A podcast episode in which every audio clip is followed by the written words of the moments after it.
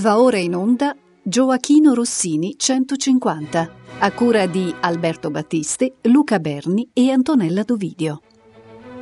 Stabat Mater, presentazione di Daniele Carnini.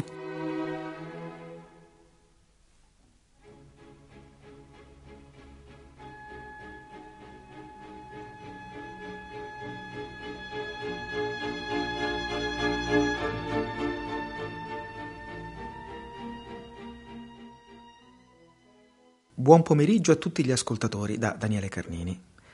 Stiamo per entrare in un luogo in cui tutte le passioni di Gioachino Rossini, il denaro, la famiglia, la gloria e tutte le sue nevrosi, il denaro, la famiglia, la gloria, ma anche l'impossibilità di rapportarsi al pubblico, si mescolano come in un crogiolo. C'è anche un legal thriller e c'è il mistero, se mistero è, del cosiddetto silenzio rossiniano. Questo luogo, luogo ideale se vogliamo, è lo Stabat Mater.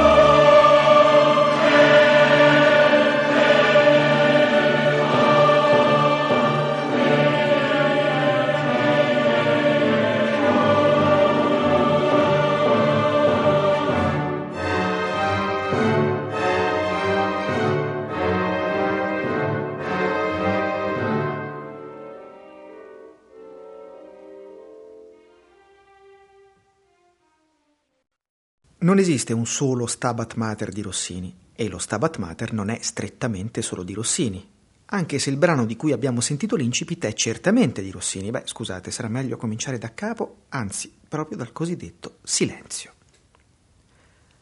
La Vulgata voleva che Rossini si fosse ritirato dopo Guillaume Tell nel 1829 e che per i successivi 40 anni, ossia fino alla sua morte avvenuta nel 1868, non avesse praticamente più fatto il compositore.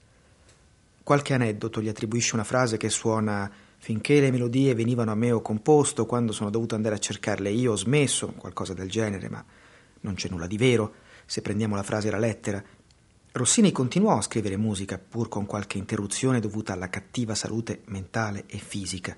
Continuò fino alla fine della sua vita. Anche egli disse però, in anni più tardi, che aveva avuto la ferma determinazione di abbandonare la carriera teatrale. Ecco l'aggettivo che ci interessa, teatrale. Molti non, non sanno, almeno non, non tutti sanno, quanto la vita del compositore di teatro fosse stressante e breve per vari motivi. Il compositore guadagnava molto meno dei cantanti. In Italia non c'era il diritto d'autore e una volta che la partitura era consegnata usciva dal controllo del compositore. Il gusto del pubblico mutava di continuo, opere anche recenti sembravano improvvisamente vecchissime. Basti per tutti questa lettera da Napoli di qualche anno prima, molto esemplificativa. È datata 10 marzo 1817.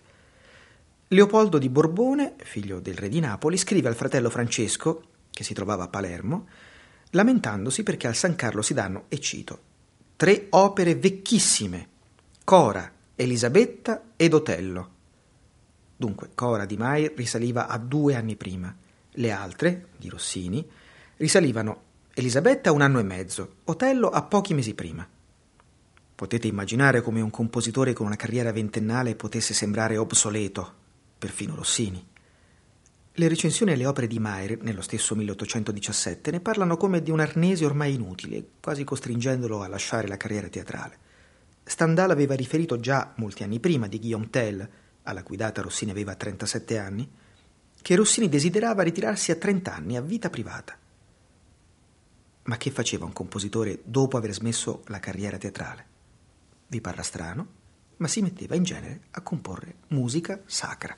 È dunque bizzarro, ma non troppo, che Rossini abbia seguito la stessa via, dato che i due brani ancora oggi più eseguiti, dopo il suo ritiro, sono appunto due brani sacri, la Petite Messe solennelle e lo Stabat Mater, appunto. Il ritiro di Rossini è stato sostanzialmente un caso. Rossini aveva un contratto con lo Stato francese, che gestiva in prima persona i teatri reali, con cui si era impegnato a scrivere cinque opere nei successivi dieci anni, in cambio di una ricca pensione, ossia di un reddito fisso, che era la più grande aspirazione di un compositore d'opera. Negli anni era riuscito a spuntare sempre migliori condizioni dalla Casa Reale francese, con sempre minori obblighi. In questo, come, come in altri casi, il suo senso di economia si era rivelato trionfale. C'è però, appunto, un però, rappresentato niente meno che dalla storia, con la S maiuscola. Il 27 luglio 1830 il popolo parigino, sobillato dalla borghesia intellettuale, si era sollevato e aveva deposto Carlo X, il re del viaggio a Reims, per porre fine alla restaurazione e mettere al suo posto il re della Bohème, Luigi Filippo d'Orléans. Ne derivò una rogna legale per Rossini, che per tutto il resto della vita diventò un acerrimo nemico delle rivoluzioni. Maledette le rivoluzioni e chi le ama, scrisse. Il nuovo governo si rifiutò di adempiere agli impegni del precedente. Il teatro era stato privatizzato e Rossini intentò una lunga azione in sede giudiziaria per riottenere la pensione. Ma le clausole che aveva firmato gli impedivano di scrivere per un altro teatro e c'era il fondato dubbio che anche scrivere qualcos'altro sarebbe stato pernicioso per la riuscita della causa. La faccio breve, anche se breve non è, perché la causa durò un lustro. Costrinse Rossini a restare in Francia a badare ai suoi affari, affari che erano anche extraconiugali, visto che la moglie Isabella Colbran rimase in Italia mentre lui iniziava una relazione con Olympe Pélissier, sua futura seconda moglie. Alla fine, come sempre, il suo senso dell'economia l'ebbe vinta. Ma nel frattempo il filo che l'aveva portato a scrivere 39 opere senza mai pausa si era interrotto e non era destinato più a riprendere. Rimaneva però un armonico emisfero cerebrale, un vulcano della sua mente che non poteva rimanere inattivo Rossini accettò dunque una proposta che in fondo non poteva rifiutare.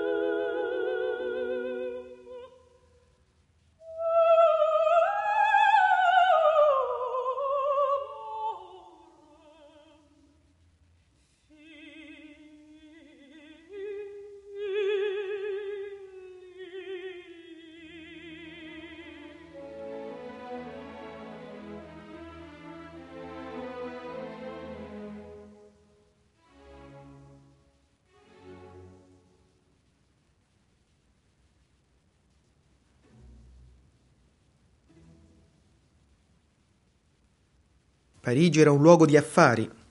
A Parigi Rossini consolidò la sua fortuna grazie alle buone frequentazioni, tra esse quella di un uomo d'affari appunto molto particolare, nato in Spagna, trasferitosi in Francia, anzi esiliato in Francia per aver seguito le sorti della Spagna napoleonica, sconfitta dalla Restaurazione, Alejandro Aguado era terrificantemente ricco, tanto che la stessa Spagna che l'aveva esiliato si fece poi aiutare da lui per pagare i debiti con gli stati esteri.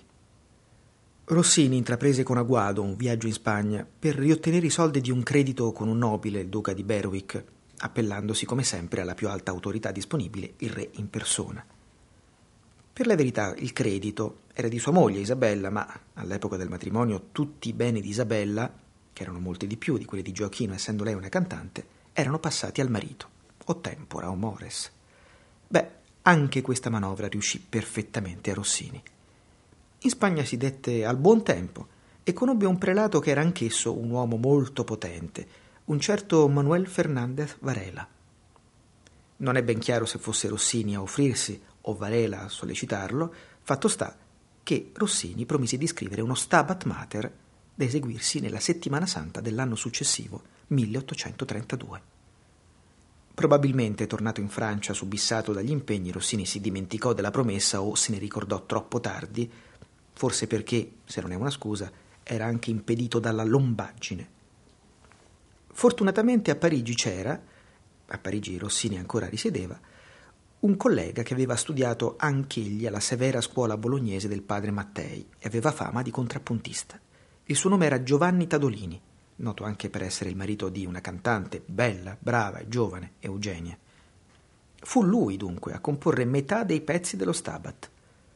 Un ultimo inconveniente, però, rappresentato dal colera, impedì alla partitura di arrivare a Madrid in tempo utile. L'esecuzione avvenne dunque il venerdì santo, ma del 1833.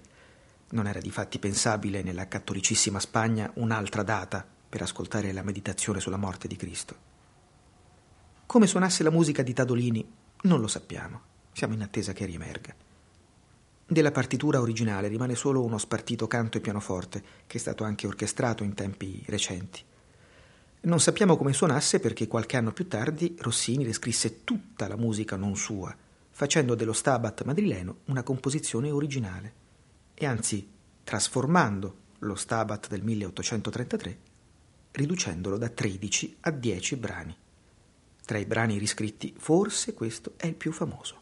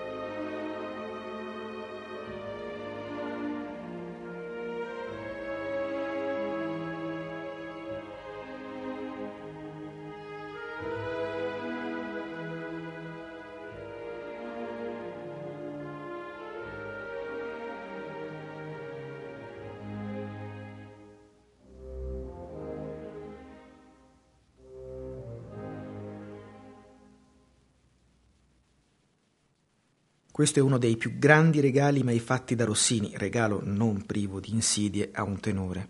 Sentite però come questo tenore non suoni rossiniano nel senso delle opere degli anni 10 e 20. Noi ci siamo abituati, perché dalla nostra prospettiva tutto risulta schiacciato, magari ci sembra naturale, ma quel che voglio dire è che Rossini evidentemente sapeva che la vocalità era cambiata dagli anni in cui scriveva opere.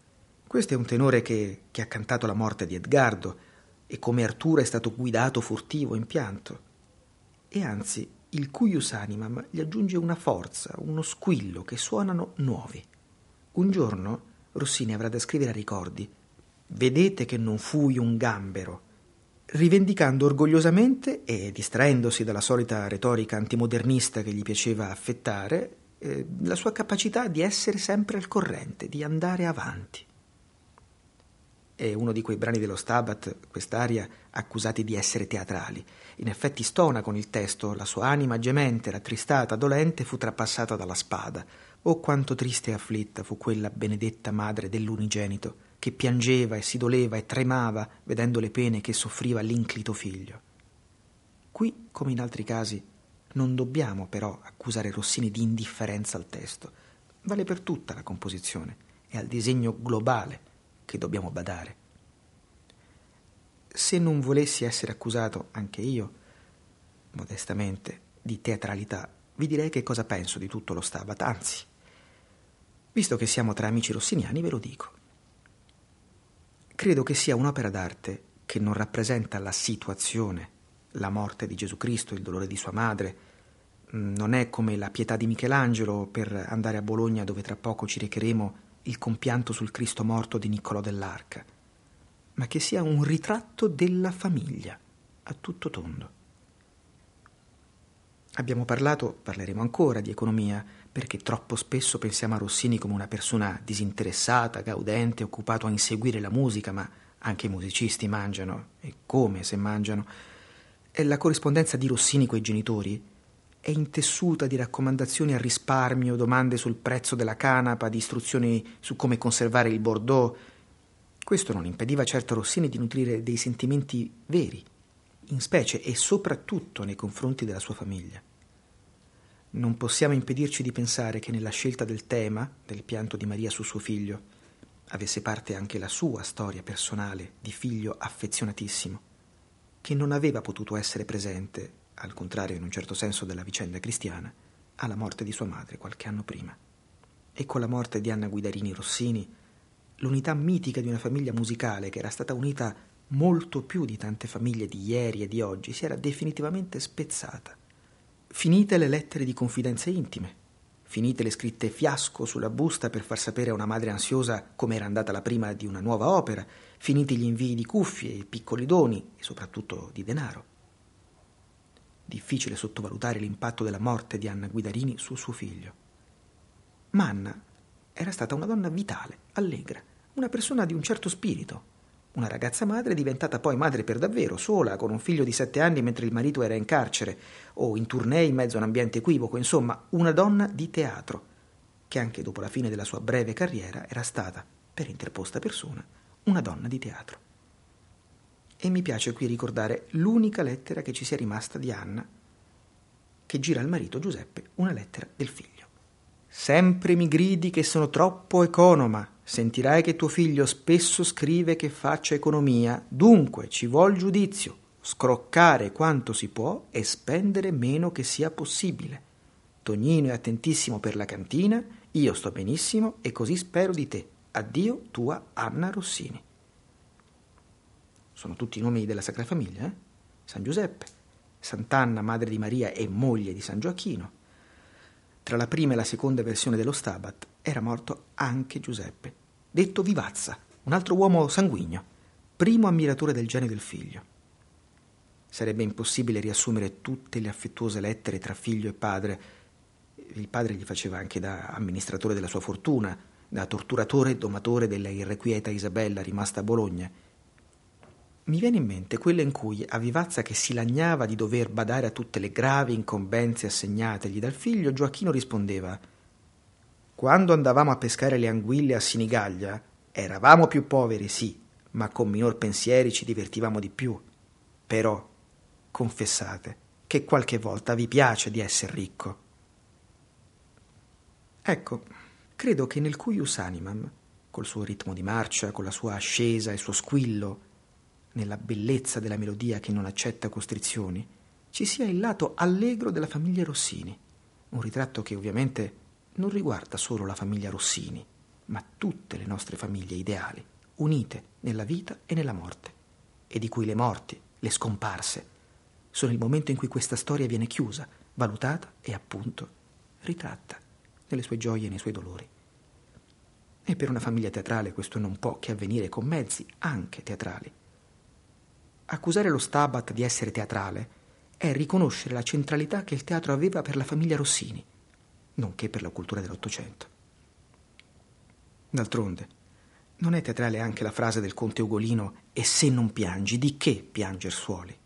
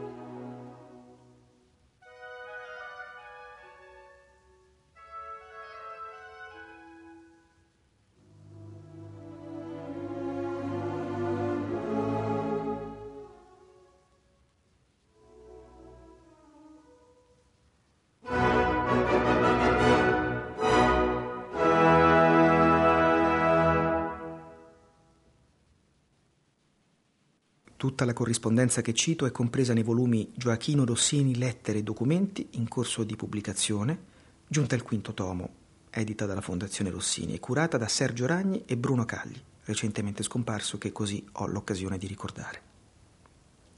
Chiusa la parentesi psicologistica con un po' di rossore, continuiamo coi dati di fatto. Non molto tempo dopo, dopo la prima dello Stabat, il buon prelato Fernandez Varela ebbe la cattiva idea di morire cattiva per lui, ma anche per Rossini. Il manoscritto dello Stabat capitò nelle mani di un certo Ollier, che lo vendette a un editore parigino, concorrente dell'editore ufficiale di Rossini, Troupnat. Quest'editore, Olagnier, aveva in vero contattato Rossini chiedendogli dello stato delle cose.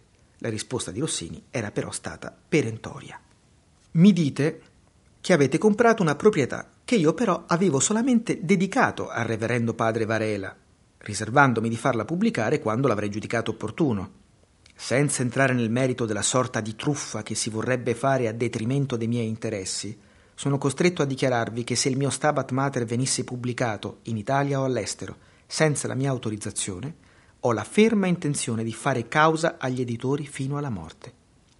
Infine, sono obbligato a dirvi che la copia che ho inviato al reverendo padre contiene solo sei pezzi di mia composizione, poiché gravemente indisposto non potevo finire il lavoro e ho incaricato un mio amico di farlo. Siccome non dubito che siate un buon musicista, dall'esame che potrete fare di questa copia sarà facile desumere la differenza di stile tra un pezzo e l'altro. Poco dopo, tornato in salute, ho terminato io stesso il lavoro e i pezzi nuovi sono solo presso di me. In realtà Rossini non aveva terminato subito il lavoro nel 1832. Evidentemente però poco prima della lettera di Olegnier, aveva avuto notizia della vendita e dunque del pericolo che ne poteva risultare. Aveva stipulato quindi un contratto col suo editore per la cessione dei diritti dello Stabat nuovo. Tuttavia Olegnier continuò a insistere. Ne seguì un'altra e accesa contesa legale sul diritto o meno di stampare lo Stabat Mater, in particolare se Varela ne avesse acquisito i diritti oppure no. Chi l'aveva comprato dagli eredi di Varela ne avrebbe avuto, in quel caso, la proprietà, ci fu persino da discutere se la tabacchiera che Varela aveva spedito a Rossini per sdebitarsi potesse essere considerata o meno un pagamento e quale ne fosse il valore. Forse Rossini avrebbe comunque messo mano allo Stabat Mater, ma in mancanza di certezze. Dobbiamo essere grati a Olegnier di aver provocato la sua ira e di aver accelerato la pratica. E anche alla tabacchiera di non essere stata troppo preziosa. Olegnier dovette accontentarsi di pubblicare i sei pezzi di Tadolini, ma appunto in versione canto e pianoforte, non in partitura. E lo Stabat ebbe la fisionomia che gli conosciamo. Non fu però meno tormentata la storia della sua prima esecuzione, e anzi, che cosa si debba intendere per prima esecuzione. L'editore aveva venduto a un altro editore, Scudier, i diritti di esecuzione a Parigi per tre mesi. Dunque, la prima della nuova versione avvenne proprio lì, il 7 gennaio 1842, Salventadour, con quattro interpreti d'eccezione, Grisi, Albertazzi, Mario e Tamburini. Un successo. Wagner commentò, con acrimonia, finché quest'uomo vivrà sarà sempre alla moda.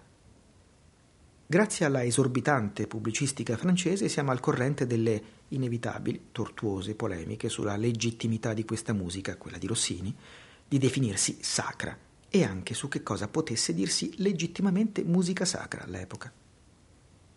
La vera prima, però, o almeno quella a cui Rossini era chiaramente più affezionato tanto da organizzarla e concertarla in parte, doveva avvenire nella città dove Rossini risiedeva e dove la sua famiglia aveva avuto la residenza da tanti anni, ossia Bologna, in cui egli rivestiva da qualche tempo il ruolo di consulente onorario perpetuo della scuola dove aveva studiato, il liceo musicale. Prima di Bologna ci furono due esecuzioni parziali, una a Milano con pianoforte e coro solo maschile e una privata a Firenze, ma tutti gli occhi erano puntati sulla rentrée pubblica, non solo come musicista, ma anche come persona pubblica del compositore, Silente. Fu lui a scegliere il quartetto vocale, lo componevano l'inglese Clara Novello, il russo Nikolai Ivanov e due dilettanti, Clementina degli Antoni e Pompeo Belgioioso un quartetto sintomatico. I professionisti erano due protetti di Rossini, specie Ivanov, non a caso stranieri, e dunque meno esposti durante la loro educazione al corrente gusto italiano, anche se la prima nipote di un italiano e il secondo completamente italianizzato. I dilettanti erano due nobili, col che si misurava anche l'ascesa sociale di Rossini. Fu scelta la sala dell'Archiginnasio nel cuore di Bologna, il ricavo destinato in beneficenza. Tutti intervennero gratuitamente. Rossini non diresse l'esecuzione e non fu presente alla prima, bensì alla terza serata e ultima. I suoi nervi non gli consentivano più un rapporto diretto col pubblico. Ricordiamo che durante la sua carriera teatrale era stato a ogni prima rappresentazione delle sue opere in prima fila come maestro al cembalo, assisteva in prima persona al successo al fiasco, ne aveva sicuramente abbastanza. Per dirigerla si rivolse a un collega, e lo scelse nella persona di Gaetano Donizetti. Faccio un salto avanti, cito proprio le parole di Donizetti all'amico Tommaso Persico. Narrarti chiassi che a Bologna si fecero a Rossini a me è cosa indescrivibile. Bande, evviva, versi, eccetera. Rossini, finalmente, che io obbligai a assistere alla terza rappresentazione, fu festeggiato come meritava. Salse sul palco io dirigevo e mi abbracciò e mi baciò e le grida ne assordivano ambedue al mio partire mi regalò quattro bottoncini per memoria e piangeva dirottamente, stando al mio collo attaccato, dicendo sempre non abbandonarmi, caro amico. Rossini aveva assistito alla prova generale aperta al pubblico. Ognuna delle dieci parti dello Stabat era stata salutata da un grande applauso. Anzi, meditiamo su questo. Un pezzo da chiesa, anche se eseguito non in chiesa, veniva applaudito durante l'esecuzione. Adesso siamo abituati a zittire gli applausi addirittura tra andante e cabaletta.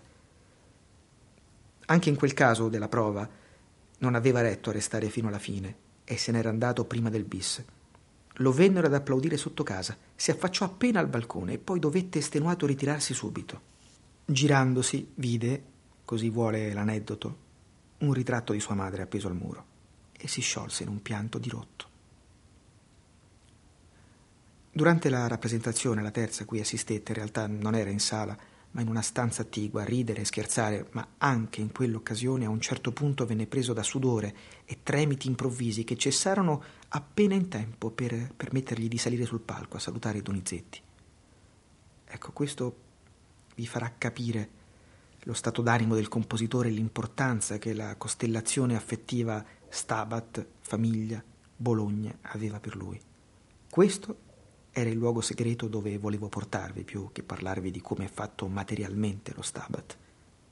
Ma naturalmente qualcos'altro va detto.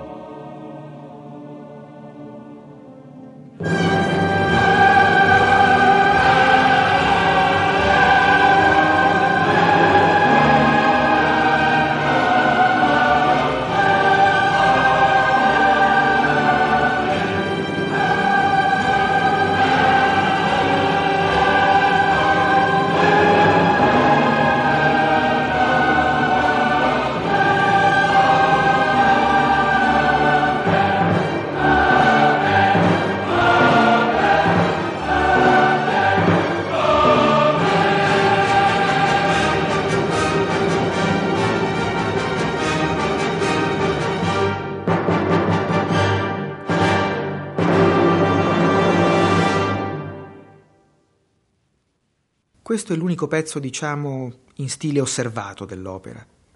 L'insegnante di Rossini, Stanislao Mattei, chiamava Gioacchino il disonore della mia scuola. Troppo talentuoso, troppo precoce per poter restare al liceo musicale e imparare il contrappunto come si doveva. E anche la fuga finale che abbiamo appena ascoltato contiene la ripresa dell'introduzione a suggellare il percorso e anche a unire in un unico viaggio un pezzo nuovo, questo finale, con un pezzo vecchio, l'introduzione già scritta per la prima madrilena. Il contrappunto è tutt'altro che rigoroso e il finale ricorda davvero le tumultuose calate di sipario di future opere verdiane. Attenzione però, nessun pezzo dello Stabat ha la forma di un pezzo operistico. Il testo liturgico dà a Rossini la libertà che le quartine poetiche dei librettisti italiani o i versi della poesia francese non avevano mai accordato, di poter dare una diversità di soluzioni, specie melodiche, che è sì teatrale, ma appunto non operistica. Una sottile distinzione, come è sottile l'arte rossiniana. Ne risulta una via di mezzo tra la musica che si faceva in chiesa e quella che si faceva nei teatri, in modo che la prima non sembri un relitto di un'altra epoca, ma soprattutto non scimmiotti la seconda. Anche qui va ricordato che all'epoca in chiesa si ascoltavano comunemente parafrasi d'opera suonate all'organo, magari all'elevazione in altri momenti della liturgia. Ecco, nessuno scambierebbe i pezzi dello Stabat per parafrasi d'opera. C'era anche da sostenere il paragone con Pergolesi, di cui anche Rossini era conscio, e dunque lo Stabat rossiniano doveva per forza risultare una cosa molto, molto diversa. A parte lo stile diverso persino il porzionamento del testo, non contando il fatto che le voci sono quattro e non due. Posto che ognuna di esse deve avere un'aria, aggiungendo un'introduzione e un finale, si arriva già a sei. Nella seconda versione Rossini limita al minimo gli altri pezzi. Un duetto soprano-contralto, inevitabile nonostante, anzi a causa dell'esempio pergolesiano, un quartetto, un coro. Rimane solo lo spazio per un altro quartetto che è forse di tutti i luoghi segreti che abbiamo visitato il luogo più segreto. Il primo, l'altro dei due quartetti, Sancta Mater Istudagas, è invece il luogo più mondano dello Stabat. È una stanza dove i cantanti si scambiano il materiale musicale con una certa disinvoltura.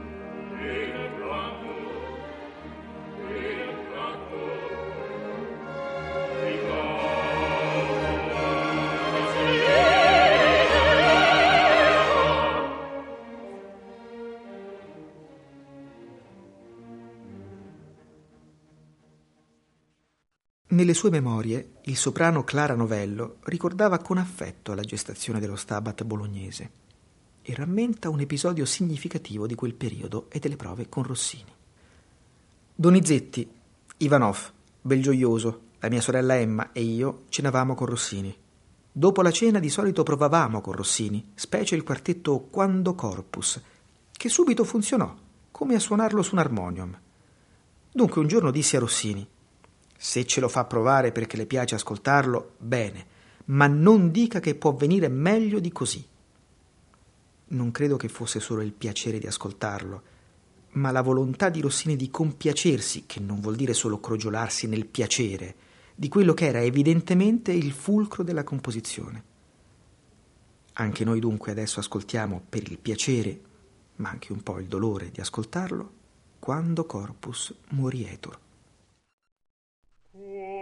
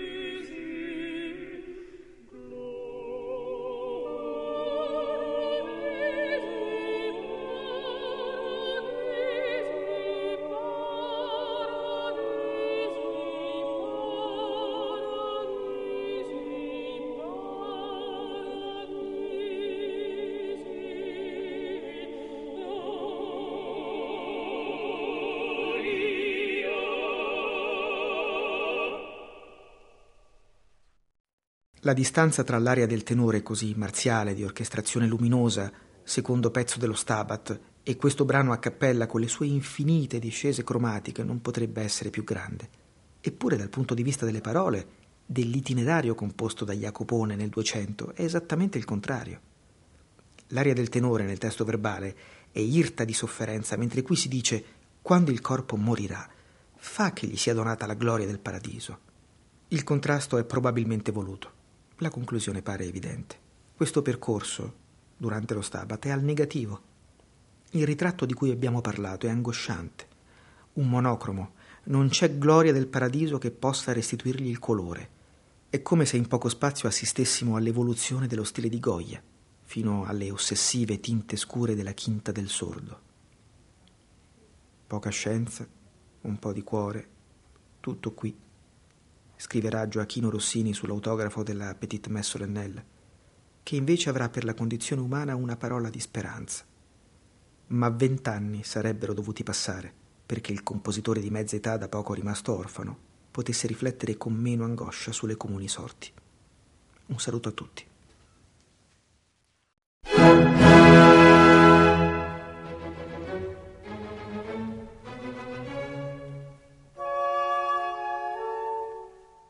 Abbiamo trasmesso Gioachino Rossini 150, a cura di Alberto Battisti, Luca Berni e Antonella Dovidio. Stabat Mater, presentazione di Daniele Carnini.